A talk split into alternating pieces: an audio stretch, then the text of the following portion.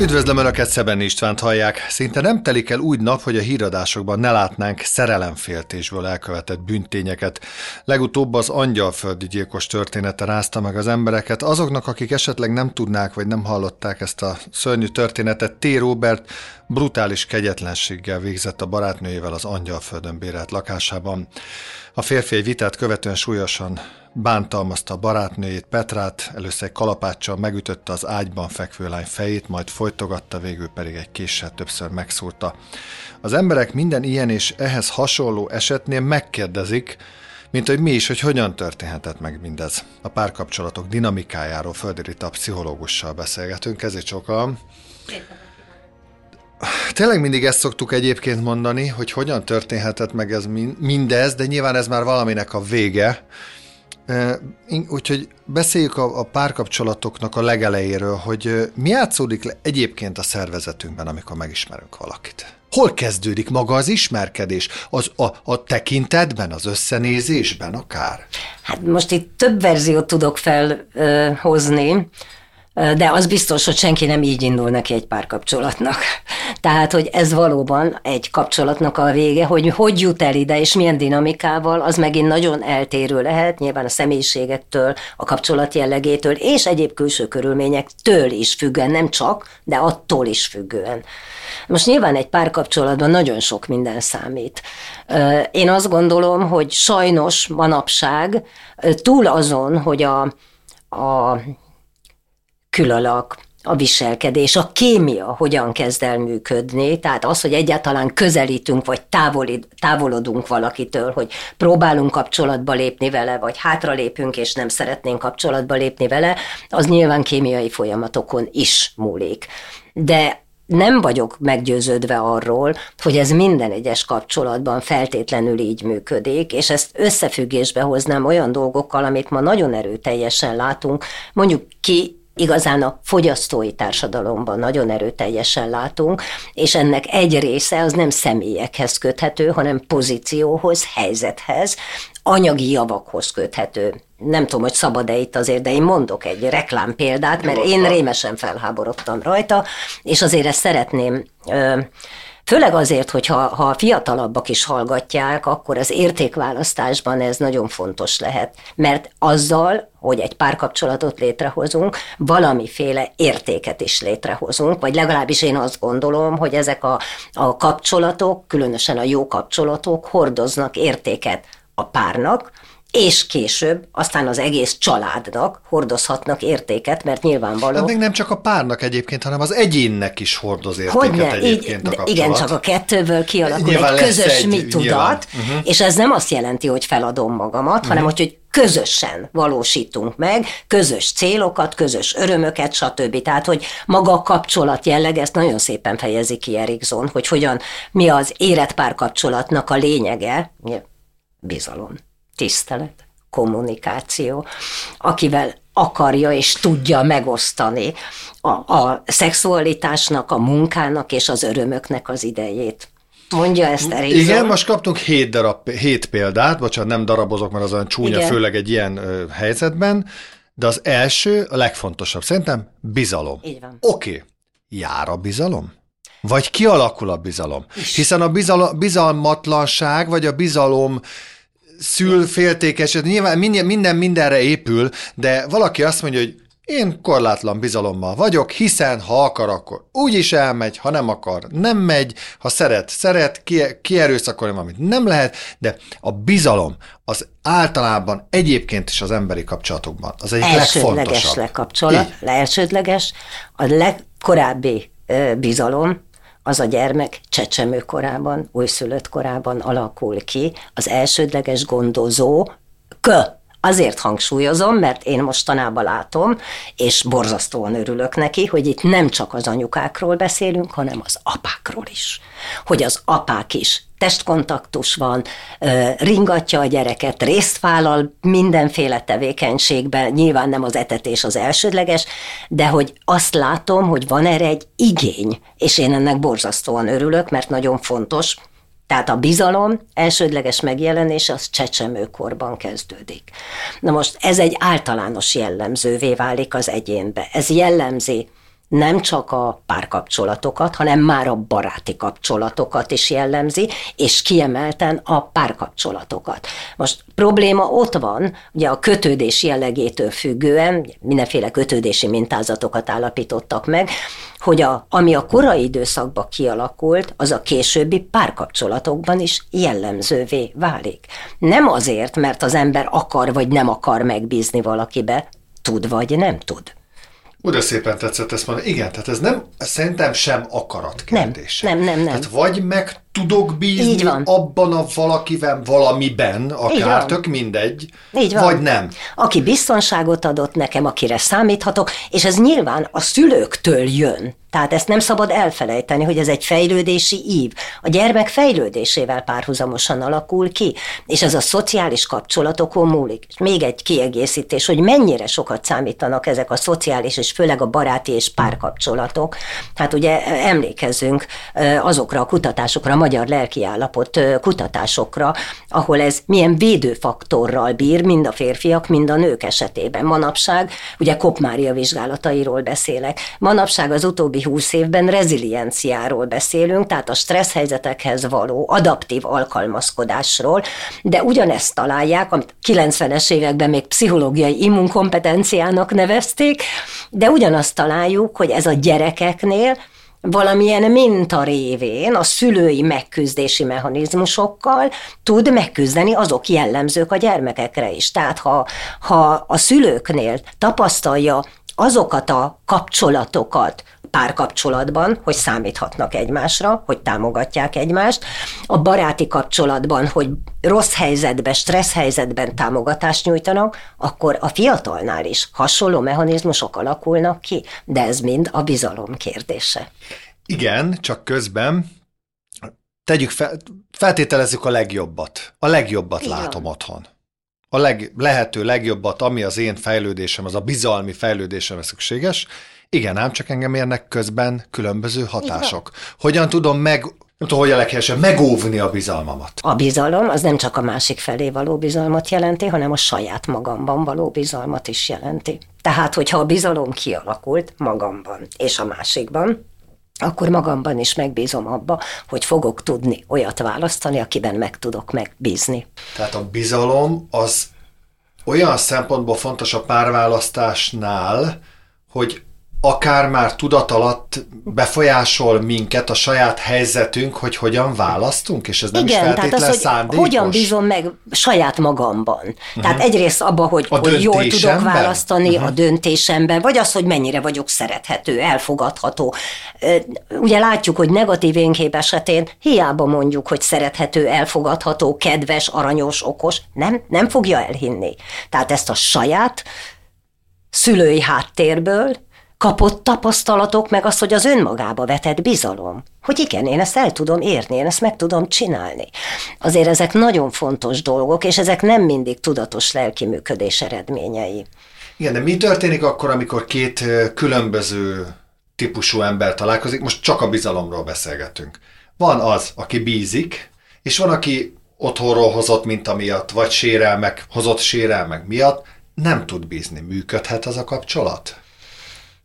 Hát az már Azt az nagyon... mondani, hogy a tűz és víz. Én őszinte leszek, én ebben nem hiszem. Nem kell mindenben egyetérteni, én sem gondolom, hogy egy párkapcsolat arról szólna, hogy mindig mindenben egyetértenek, és kéz a kézbe dalolják végig az életet, tehát hogy ez nem így működik, de azt igen, hogy próbálom megérteni a másikat, és próbálok alkalmazkodni hozzá. És egy ilyen kapcsolatban, ha mind a két fél megteszi, amit tud, akkor ez tud működni. Uh-huh. Nem minden esetben nyilván, ez attól függ, hogy mennyire próbálják valóban együttesen megoldani ezeket a eltérő véleményeket. Mondjunk egy példát, ami hát mostanában így elég elterjedtnek tűnik, és én, én egy kicsit mindig meg vagyok lepődve rajta, mert nyilván nem, nem az én korosztályom számít, de bizonyos szempontból mégiscsak fontos, hogy tiszteletben, ugye a tiszteletről beszéltünk Erikson kapcsán, hogy a másikat tiszteletbe tartom, és azt hallom, hogy fiatal felnőttek, fiatalok is, mm-hmm. mármint ilyen tinédzserek, tinédzserek mm-hmm. posztadolescens, stb.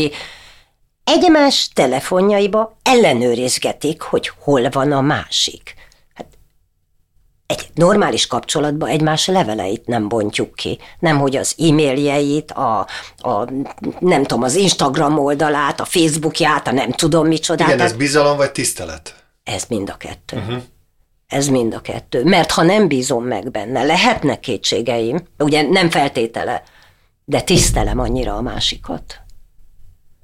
És nyilván sokkal egyszerűbb is, mert meg lehet oldani a problémákat. Van határa a tiszteletnek? Hát már úgy érti, hogy ha megérdemli valaki, vagy ha nem hát érdemli nem, meg. így gondoltam, csak nem akartam kimondani. Ez kicsit, ilyen, kicsit vonatkozik egyébként ez, hogy megint visszautaljak a bizalomra is, meg a tiszteletre is. Tehát, hogy érdekes dolog a tisztelet, mondok egy példát, nem feltétlen párkapcsolatban, hanem önmagában emberi kapcsolatokban, hogy lehet valakivel tiszteletlennek lenni magázva, és lehet méltóság teljesen a legnagyobb tisztelettel lenni valaki felé tegezve ezek, is. Ezek tehát, hogy igen, tehát hogy nem, nem ezen múlik. Tehát, hogy mi, nem, de min gondolom, múlik a tisztelet, múlik. hogy jár a tisztelet ugyanúgy, mint a bizalomnál, hogy csak azért tisztelek valakit, mert nem tudom, ő az igazgató, de amúgy emberileg egy nulla, akkor, akkor hol határozom meg a tisztelet fogalmát akár egy párkapcsolatban? Tegyük fel, valaki szeret valakit. Hát jó, de igazából az az ember, bárhogyan nézik, és most a hallgatók is biztos végig gondolják a saját életükbe, Persze. stb. Hát találkozott olyan emberrel az élete során, aki nem érdemelte meg a tiszteletet. Így van. Ez, ez teljesen egyetértek ezzel, hogy nem feltétlen. Tehát a tisztelet az szerintem nem, nem olyan alapon jelenik meg, hogy kit szeretek, és akkor azt rögtön tisztelem is. A tisztelet az szerintem valamilyen viselkedés, valamilyen tevékenység, tehát nem, az nem egy olyan, az valaminek a következménye. Uh-huh. Tehát nem a pozíciónak a következménye. Persze, ez nem jelenti azt, hogy Válasszuk ketté, hogy hogyan viselkedek vele, mert azért szerintem ez is egy nagyon kényes Vagy mit dolog, gondolok magamban mert azért, róla, azért igen. az ember talál, meg hát gyerekkorban találkozunk olyannal, aki, aki mondjuk a szakmai tudása miatt sem, de azért ő a, nem tudom, mondjuk az osztályfőnökön volt, uh-huh. de hát nem igazán lehetett azt a tudást tisztelni, amit ő behozott. Van ilyen? Van, akit Akkor viszont... mondhatjuk a tiszteletet, bocsánat, mondhatjuk a tiszteletet mondjuk másképpen fogalmazva az, hogy felnézni valakire? Bármi kapcsán? Akár egy párkapcsolatban, Én ez nem, is a tisztelet Nem feltétlen a felnézni szó, uh-huh. szót használnám, hogyha már egy, finomítjuk a fogalmakat, uh-huh. inkább azt, hogy, hogy értékelem azt, amit ő csinál, vagy csinálni akar, vagy amit alkot, vagy bármi. Vagy egyszerűen csak őt. Vagy őt magát. Őt magát, de hát őt magát azt mindenképpen. Tehát egyszerűen nyilván egy kapcsolatban ez önmagában is. Na most ezért furcsa az, amit az előbb behoztam, uh-huh. hogy egymás e-mailjeit, Facebook oldalait, nem tudom, letiltjuk egymást, fölveszük egymással a kapcsolatot, tehát, hogy ezek e, egyrészt kizárja azt az intimitást, amit Erikson emlegetett. Az intimitás az a, az a bizalomnak egy olyan ö, megnyilvánulása, ami a, kett, a párnak a közös ö, életére vonatkozik. Tehát intim kapcsolat, ebbe beletartozik a szexualitástól kezdve, nagyon sok minden, a közös mitudat is ebbe beletartozik. És hogyha ezt veszem alapul, akkor nyilvánvalóan ö, beletartozik az, hogy hogy tiszteletet is tanúsítok iránta. Tehát nem úgy bánok vele, mint egy idegennel, figyelembe veszem a véleményét, nem kutakodok után. Tehát ezek mind-mind benne vannak a tiszteletbe, a párkapcsolatba. És amit én látok, hogy nagyon sokszor ezek a kipakolt ugye erre a, a média, a, a social media rengeteg lehetőséget nyújt, és bevallom, hogy ez minden, csak nem az intimitás. Tehát amikor itt kipakolnak mindenfélét, képeket, helyzetek, és a fiatalok ugyanezt csinálják riasztóan magas számba, hogy a Facebookra... Selfie, selfie hátán, és nulla A selfie tartalom. még hagyján, de amikor nincs rajta ruha, és azokat tölti fel, és ezzel még kisebbeket is rávesz, akkor már tényleg riasztó, mert azért tudjuk, hogy ennek büntetőjogi következménye is vannak, hogyha vannak, akik erre rákattannak. Tehát az a baj, hogy a kapcsolatok egy része nélkülözi az intimitást, ami közös életünk. nem rakom ki a kirakatba. Miért érezzük azt, hogy ezt nekünk közölnünk kell? Nem tudom. Valószínűleg Mondok, mondok egy, és nem bántva bárkit, mondjuk megszületik a gyermek a családban, Anyuka per másodperc ömlenek ki a gyermekről készült fotók. Nyilván büszke, szeretném megmutatni a világnak. De szerintem is elvész maga az, hogy... Az, hogy amikor megszületik a gyermek, kirakja... Az a mi, az a mi időnk. Igen, rendben, de utána még egy héten vagy éveken át jönnek a napi öt fotók a gyerekről és szerintem már egy idő után pont azt az intimitást veszít el, és érdeklődést is, mert lehet, hogy még érdekelt is volna. Egyszer megnézed, na de naponta ötször nem az akarom megnézni, van. hogy a kis prüntjike mit csinál Igen, éppen. hát ez teljesen így van. Tehát, ez hogy olyan, szól? mintha kirakatba Igen, élnénk. de ez kinek szól? Anyukának? Mm, nem. Apukának? Szerintem ez szomszédnak? saját magunknak szól. Uh-huh. Tehát, hogy a, a, ilyen régi mm, szerzőket tudok említeni, mint Heinz Kohut, aki a 60-as években már megmondta, hogy a modern ember a figyelem hiányától szenved. Ö, és akkor nem tudom, hogy szegény Heinz Kohut mit mondana ma. De miért, mert, szem, miért szenvedünk ettől? Mert elvész a figyelem az egymásra irányuló figyelem vészel. És ez családon belül is gyakran előfordul. Tehát ne, nem a vállás a kritériuma ezeknek, tehát nem, attól még figyelhet mindenki egymásra, meg a gyerekre is, hogy ők ketten együtt nem tudnak működni. úgy működni. Uh-huh. Tehát vannak nagyon-nagyon intelligens és olyan emberek, akik tényleg tisztelet érdemli. Mert, nem mert működik, azt gondolom, nem működik, ez nem van. működik, de mindent elkövetnek, hogy, hogy se a pár, a volt párjuk, hát aki azért még csak része az életüknek, meg se a gyerek, vagy a gyerekek ne sérüljenek. Tehát, és e, egyébként sokan vannak ilyenek is, tehát ezt azért mondjuk így örömmel látom, hogy utána mennek a dolgoknak. De, de ugyanakkor meg azt is látom, hogy nem tudunk odafigyelni jól a gyerekekre. Túlságosan szétszóródik a figyelmünk. Nagyon sok minden miatt. És ennek csak egy része a COVID.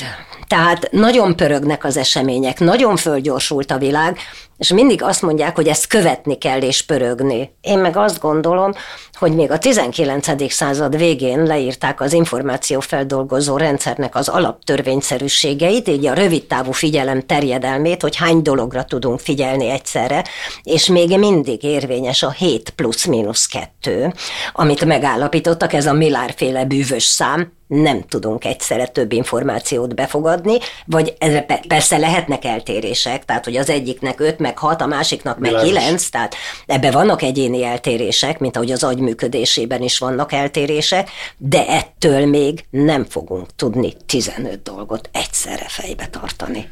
Ez azt is jelentheti akár, hogy mondjuk végigmegyünk a napunkon, este találkozunk a szerettünkkel, és mire találkozunk vele, egész egyszerűen elfáradtunk. Ez valószínűleg így is van. És nem fizikális értelemben, Igen, de azért szerintem értelemben. ilyenkor nagyon sokat számít, hogyha le tudunk ülni akár egy asztal mellé, és megosztani és meghallgatni egymást. Mert az egy kicsit segíti a be, tehát hogy nem csak belül pörgök, és belül marad a pörgés, és akkor úgy alszom, ahogy, meg nem tudok elaludni, meg még hatszor megnézem a tabletet, a telefont, a nem tudom micsodát, hanem, hanem egyszerűen más szintre helyeződik az egész. És az agynak segít egy kicsit relaxálni. Ugye nem véletlen mondják, hogy, hogy este a lefekvés előtt már ma tévénézés sem, de különös tekintettel az okos telefon és egyebek használata felnőtteknél sem javasolt, legalább egy órával a lefekvés előtt mert, mert más. Tehát azt kell látni, hogy azért ezek az ingerek nagyon magas szinten tartják az agynak a tónusos aktivitását. Ez az éberségi szintről szól. Igen ám, de ha ez túllendül, úgy kell elképzelni, hogyha lerajzolok egy a normál eloszlásnak a görbét, az ugye egy ilyen harang alakú görbe. És a harang alakú görbének a optimum, ahol csúcsa van a harangnak, ott a legjobb az információfeldolgozás. De ha túlbillen az aktivitás... Eldől a harang akkor eldől a harang, és gyakorlatilag beszűkül a figyelmi fókusz. Tehát, hogy ahelyett, hogy javítaná, rontja. Hát egy ilyen visszacsapás alakul ki, rontja a figyelmi működést. És ez a veszélyes, tehát ez az, amit nem veszünk észre. És rengeteg gyereket, meg fiatal felnőtt jön magától, hogy figyelemzavaros. Amit én nem kétlek, csak valaki nem 20 évesen lesz figyelemzavaros, hanem annak volt egy előzménye esetleg gyerekkorba, az meg volt még serdülőkorba, és serdülőkorral ugyan a, a viselkedéses tünetek csökkennek, de a figyelemzavar megmarad hat. Az idegrendszeri éréstől függően. Na de ez nagyon kevés százalék. Egy figyelemzavaros ember hogyan tud ö, stabil párkapcsolatot kialakítani? Szerintem ki tud, az attól függ, hogy mennyire tudják tolerálni egymást. Tehát e, magától ettől a, a másiknak az elfogadásától, bizalomtól, tisztelettől. Tehát a figyelemzavaros embernek csak megfelelő stratégiákat kell kidolgozni ahhoz, hogy, hogy jól tudjon működni. Inkább a gyerekeknél van a probléma, ahol a figyelemzavaros gyerekek néha túl sok az uh-huh. osztályközösségnek, és ezért nincsenek megfelelő szociális baráti kapcsolatai, Ugyan mindig azt mondják, hogy mindenki a barátom az osztályba, de hát tudjuk, hogy ha a mindenki, az a senkivel. Ez olyan, mint a tehetség. Ha azt mondjuk, Akinek hogy mindenki sok barátja te... van, annak egy sincs. Ö... Ha mindenki tehetséges, akkor hol van a tehetség? Igen. Beszélgettünk ugye a bizalomról és a tiszteletről. Az intimitást hogyan tudjuk megvédeni? Hogyan tudjuk elérni, hogy az maradjon? Ahhoz is két Saját közös élményeinkről? Igen, csak hogyha valakinek közlési kényszere van az egyik Igen. tagból, mondjuk a párból, Igen. akkor hogyan lehet azt visszazökkenteni egy rendes mederbe? Mi, mi számít normálisnak, hogyha azt látják, hogy ez a normális? Hát ez azért nehéz kérdés, mert ez nem csak azon a páron múlik. Tehát ez egy trendé vált mostanába, és hát azt látjuk, hogy, és akkor most nem a saját szavaimmal, de hogy ez simán vezet ez az út a kiégés társadalmához. Idéztem, nem mondom ki, mert a szerző koreai, és nem tudom kiejteni a nevét, de Berlinben élő filozófusról beszélek, és a Kiégés társadalmi című, társadalma című könyv nem olyan régen jelent meg, talán tavasszal, legalábbis magyarul, és nagyon érdekes, hogy tulajdonképpen azt veti fel, hogy mi magunk vagyunk azok, akik kizsákmányoljuk magunkat. Nem tudunk hátralépni, nem tudunk ketten, hárman, négyen család együtt vagy a pár együtt olyan területeket találni, keresni, ami kettőnknek okoz örömet, ami közös időtöltés, közös szenvedés, nem csak a szexre gondolok, mert ez lehet a kirándulás, egy meg a hajótúra, persze, bármi. bármi. Tehát egy csomó olyan terület van, ami ugye meg kell találni, hogy mi az, ami közösen tudunk csinálni, egy biciklitúrától kezdve bármi lehet az. És ez a mi intim szféránk. Ez nem másik, Igen, ez de a olyan, miénk. olyan érdekes, hogy, hogy persze most tisztelet a kivételnek, sokan csinálják ezt tényleg, hogy próbálják hmm. őrizni, védeni. De a, a, a nagy számok törvény alapján a, a közösségi felületeket látva nem ez történik, hanem a mindenféle hú, itt láttak, ott voltam, az számít, MS számít, kicsit ez olyan, mint az Azaria koncert, hogy csak azért akarok már, mert, mert, már mindenki ott van. De amúgy én nem is ismerem a zenét, meg nem is érdekel, de legyen jegyem az Azaria koncerten, mert a többiek is ott lesznek. Egy kicsit nekem milyen érzésem de van ezzel. És, miért és, érezzük úgy, hogy és De kell igen, de ezzel lett volna a következő kérdés, hogy miért érezzük azt, hogy ott kell lennünk, miközben egyébként, ha mondjuk látunk egy filmet a tévében, tegyük fel, és azt látjuk, most fú, nagyon gicses leszek, egy Amerika, Kalifornia, mennek a plató szakadt pikappal, és pokróc van hátul a csomagtartóban, és megállnak a végtelen búzamező mellett, és felülnek a platóra, és lóbálják a lábukat, és ha most tíz ember megkérdezni, tíz ember azt mondja, ú, de jó nekik. De hát amúgy mind múlik, hát csak rajtunk múlik. Ez Nem az, hogy Amerikában álljunk meg a búzamező, ez de önmagában van. ez a fajta kikapcsolódás, és mégsem csináljuk meg. Miért nem? Hát mert nem szeretnénk lemaradni valamiről, de mondjuk ehhez nyilván kell egy érettség. Tehát én azt gondolom, hogy tudom, hogy felnőtt emberekről beszélünk tipikusan, de mégis azt kell, hogy mondjam, hogy a személyiség érettségéhez azért ez a fajta stabilitás is hozzátartozik. Tehát kialakult énvédő mechanizmusok, bizalom saját magamba, egyáltalán az, hogy hogy képes legyek bizonyos önreflexióra, például ezek kapcsán is.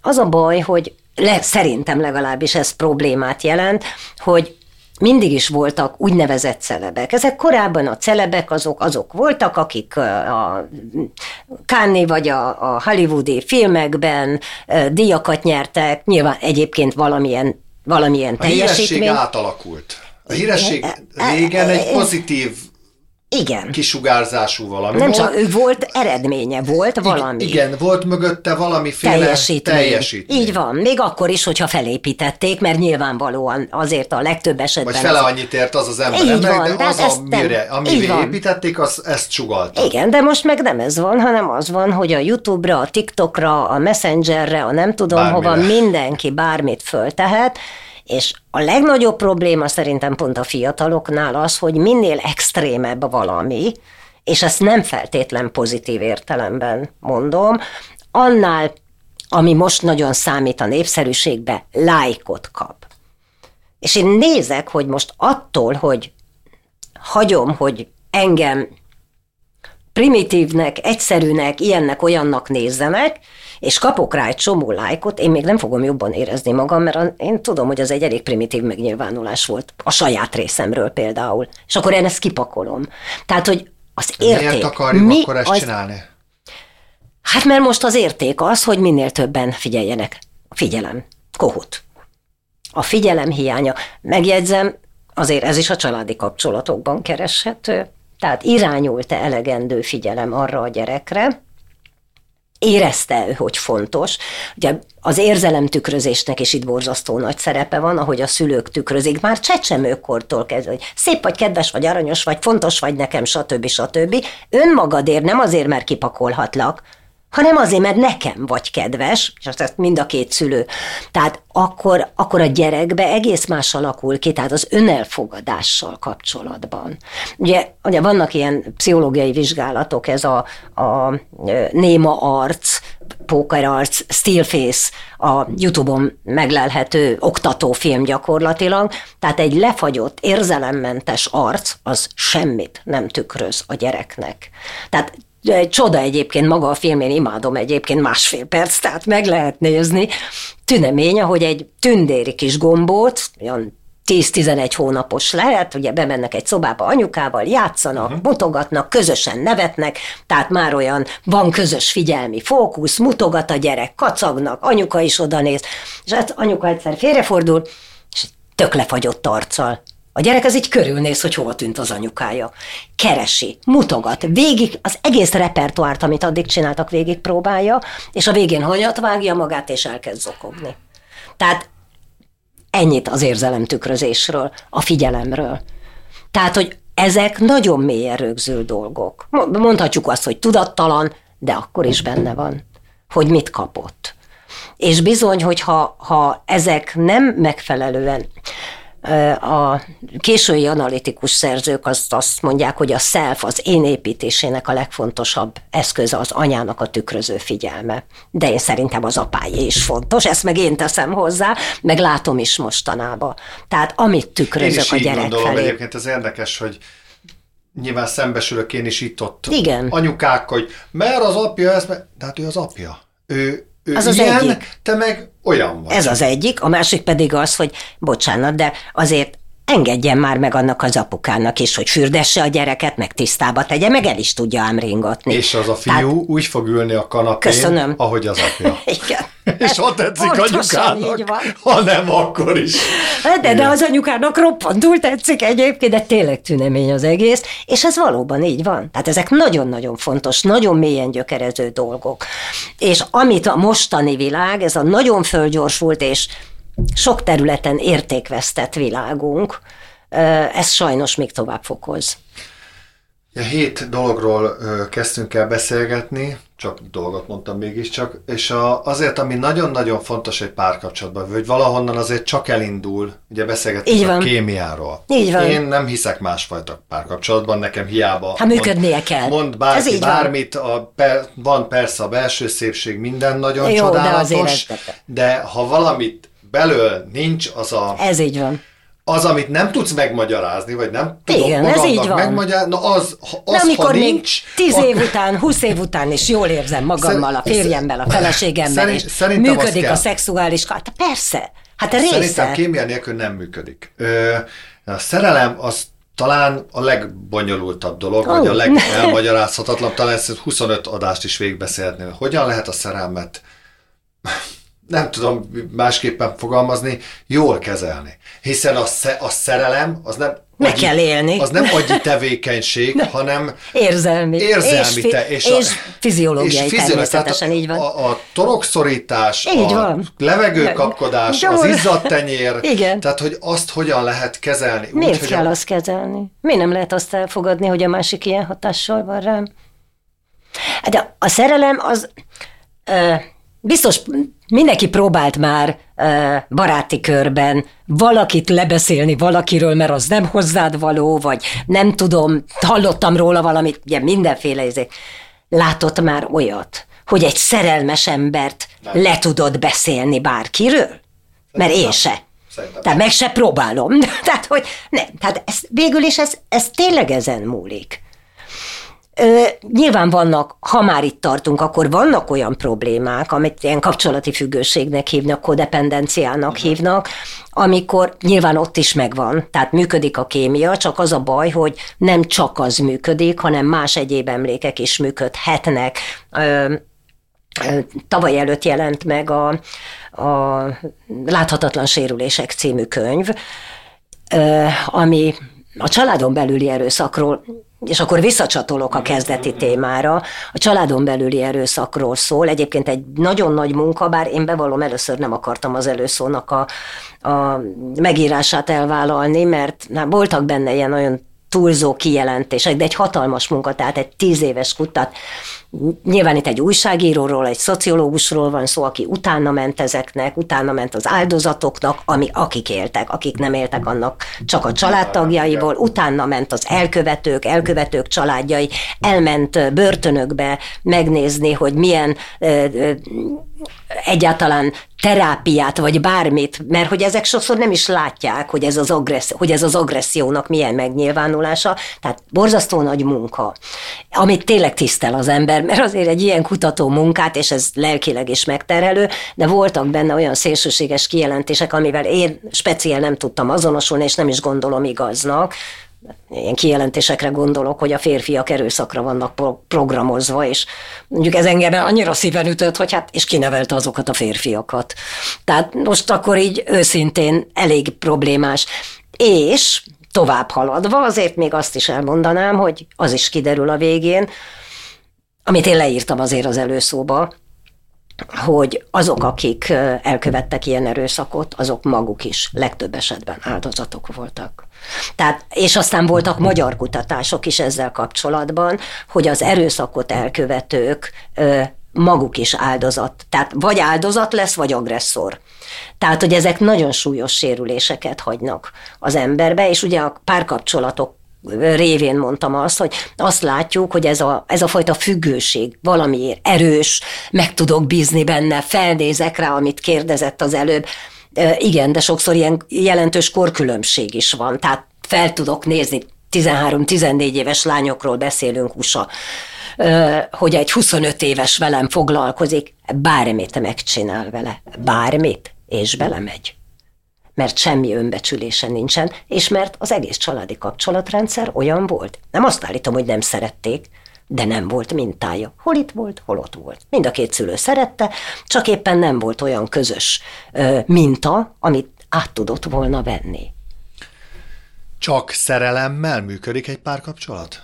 Hát azért nem gondolom, hogy csak szerelemmel működik. Tehát azért... Nem úgy értem, bocsánat, akkor nem jól kérdeztem, hanem hogyha más dolgok nem működnek, egyébként a párkapcsolatban. Nincs bizalom, nincs tisztelet, de hát hú, hát szerelem, mert a szerelmes emberrel ugye bármit meg lehet tenni. Működik, vagy ez ideig, óráig működik? Ez a szerelmes ember sem lesz boldog a párkapcsolatban, meg a másik sem. Ez az egyik, a másik pedig az, hogy meddig tart a szerelem.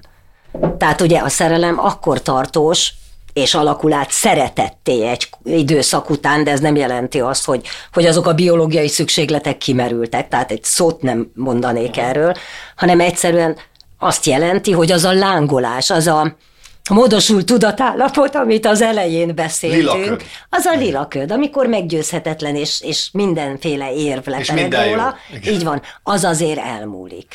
Lehet arra válaszolni, hogy miért múlik el? Hogy miért, miért, ne, miért nem maradhat meg a szerelem, az az érzés? Min múlik? Az, Ki lehet szerintem tolni magát ezt az érzést? Azt valószínűleg időben igen. Tehát De ki időben lehet igen. tolni egy olyat, ami Tehát érzelmi? Te, jó, hát most azért Fizi- menjünk bele abba, hogy beszámol nekem valaki, hogy egy napos kapcsolat után ő milyen szerelmes.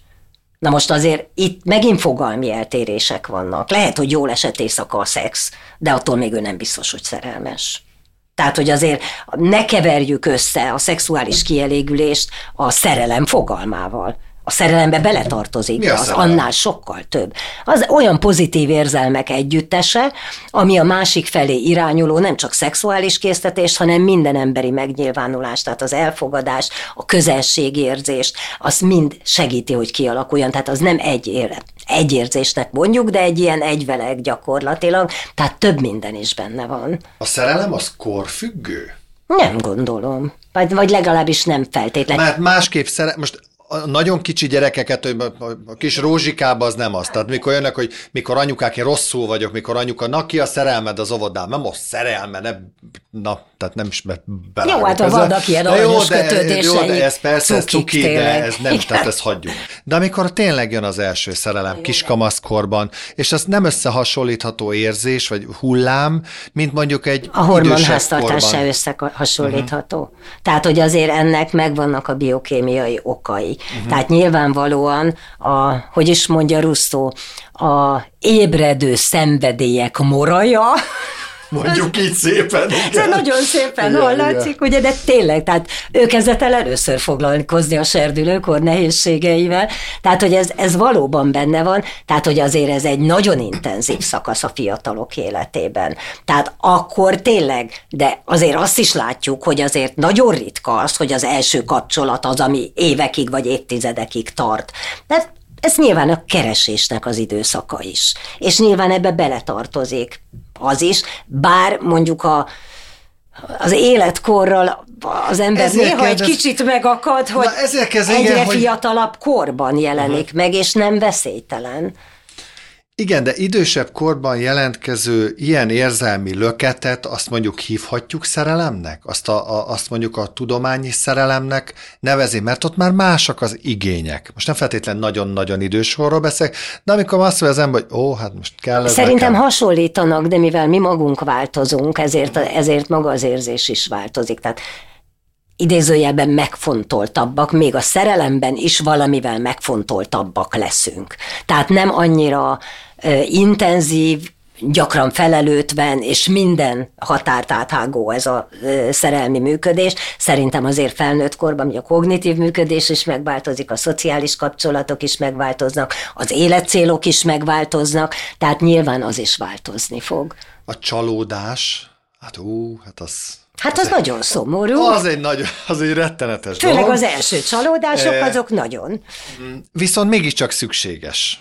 Valahogy. Mert hogy ugye tanul belőle az ember, vagy nem, tehát vagy Hát ez a, századjára ez a fut bele kérdés. Ez a kérdés, ez De- egy jelentős igen, de, kérdés. De a, a csalódás az összetörhet összetörheti azt az álmot, amit felépít. Az ember mindig valamit felépít a fejében, de most vagy úgy van, vagy nem, de a csalódás mértékétől függ az, hogy megmarad-e a szerelem, vagy, vagy az megölheti a csalódást. Most nem arról beszélek, hogy Hát attól függ, hazamegy milyen mélységig csalódik valaki. ott van még valami. Béla is a ha lakásban. alapvető dologba, tehát most itt nem csak a, azzal kapcsolatban, hogy, hogy másképp viselkedik otthon, Hát meg nem tud elmosogatni egy poharat, nem, és nem, ilyenekre gondolok. Hanem de- érzelmi. Hát igen, érzelmire, ha cserben hagyott, nem, nem engem, hanem uh-huh. mit tudom én, tehát valaki nehéz helyzetbe kerül, mert valaki ilyen beteg lesz, és azt mondja, hogy jó, akkor majd, ha rendbe jöttél, visszajövök.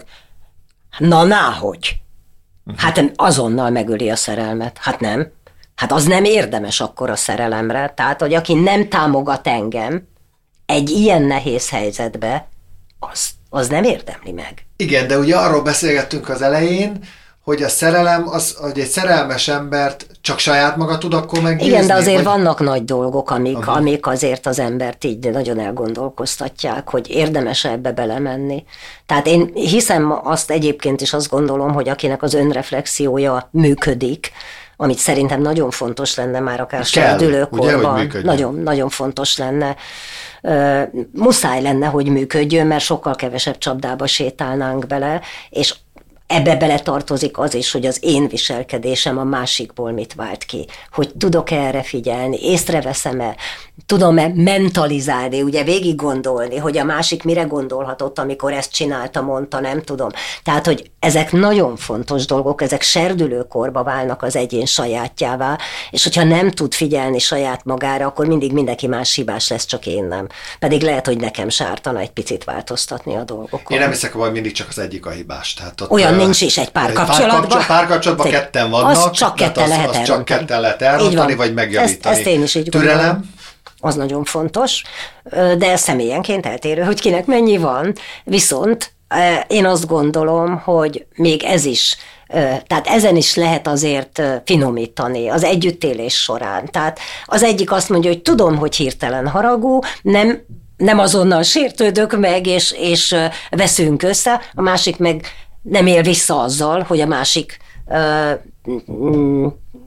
nem azonnal reagálja le az ő indulatkitörését mondjuk, vagy, vagy veszekedését, tehát hogy egy picit az egyik hátralép, a másik pedig elfogadja tőle, hogy az impulzivitás, vagy az impulzívabb érzelmek azok ö, a másiknak a sajátjai. Nyilván az impulzív érzelmeknek bizonyos helyzetekben van helye, tehát az lehet pozitív is.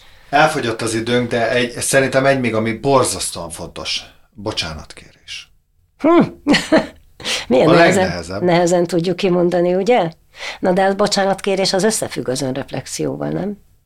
Tehát, hogyha érzem, hogy indulatosabb voltam, vagy nem, nem voltam igazságosabban a helyzetben, vagy olyannal ö, olyanért vontam felelősségre, vagy tettem fel neki kérdést, ami, ami mondjuk konkrétan egyrészt neki fontos, másrészt a munkájához, vagy ehhez, ahhoz, amaz barátaihoz, stb. kapcsolódik, akkor azért kell tudni bocsánatot kérni szerintem. Tehát az nem erő, hogy nem tudok bocsánatot kérni. Szerintem az az erő, amikor bocsánatot is tudok kérni. És elfogadom azt, hogy én is tudok hibázni. És még egy gondolat, mert az előbb említette az ideálokat. Tökéletes nincs. Senki sem tökéletes, és ezt magunktól is, és a másiktól is el kell fogadni. Ödi Rita, nagyon-nagyon szépen köszönöm ezt a klasszbeszélgetést. Köszönöm szépen.